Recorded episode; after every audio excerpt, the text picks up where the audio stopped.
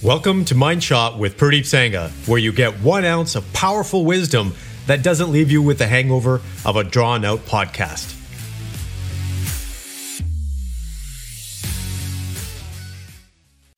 Good morning. Today's topic is very interesting. It's how to get someone to do something.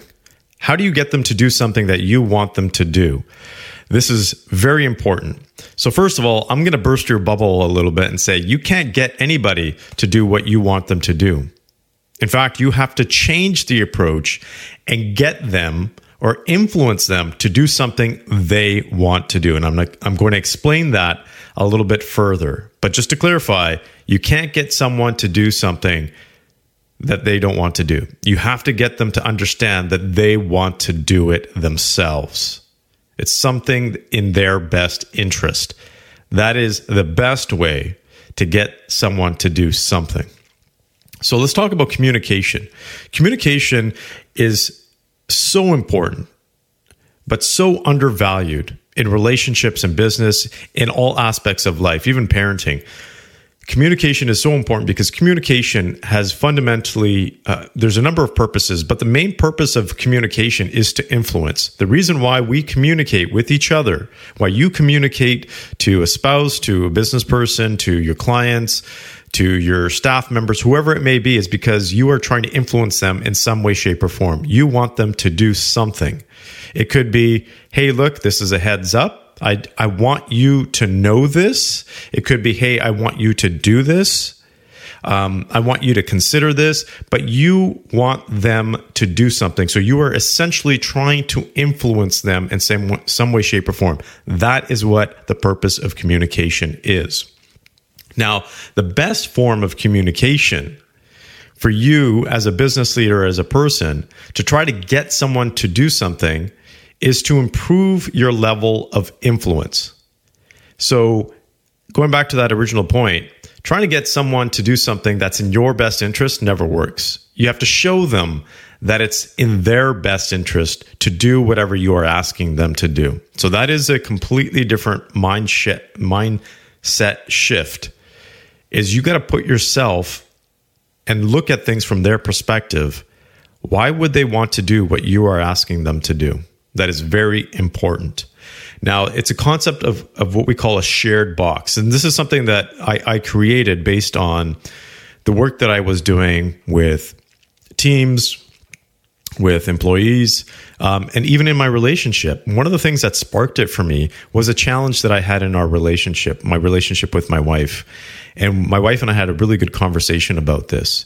One of the biggest challenges between us was that she had her own box of how she wanted her life to be. And I had my own box in terms of how I wanted my life to be.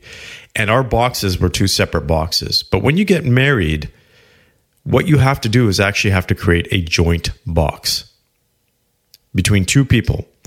That's how you influence someone as well.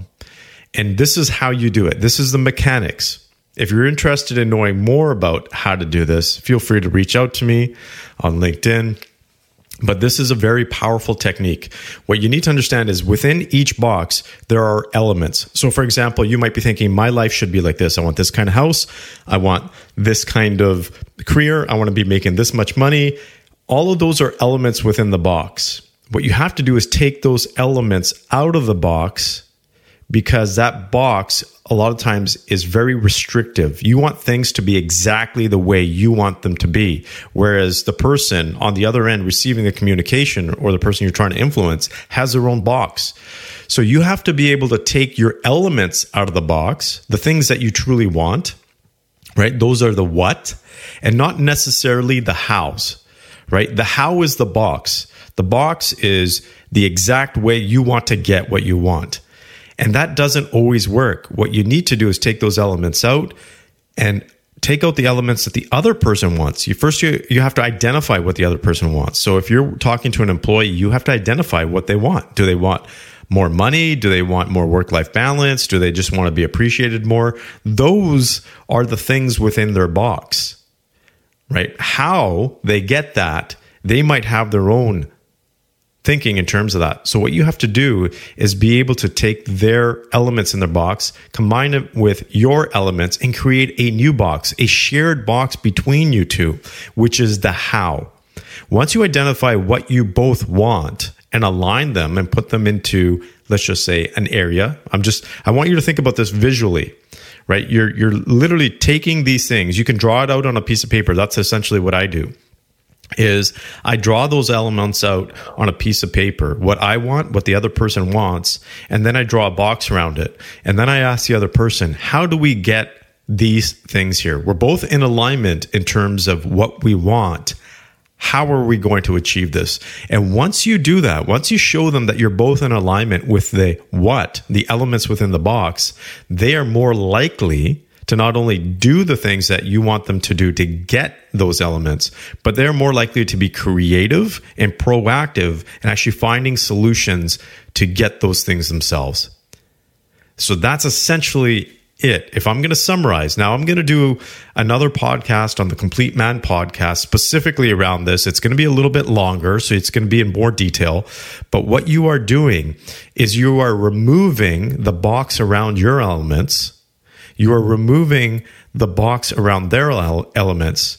You are bringing all the elements together, agreeing upon those elements, and then creating a new box in terms of how to get those elements together. Once you do that, you are both are going to be in better alignment and more proactive in attaining that. That's how you get someone to do something. So, your mind shot for today is take a look at a difficult situation or maybe a situation that you want to achieve today with a person, with an individual.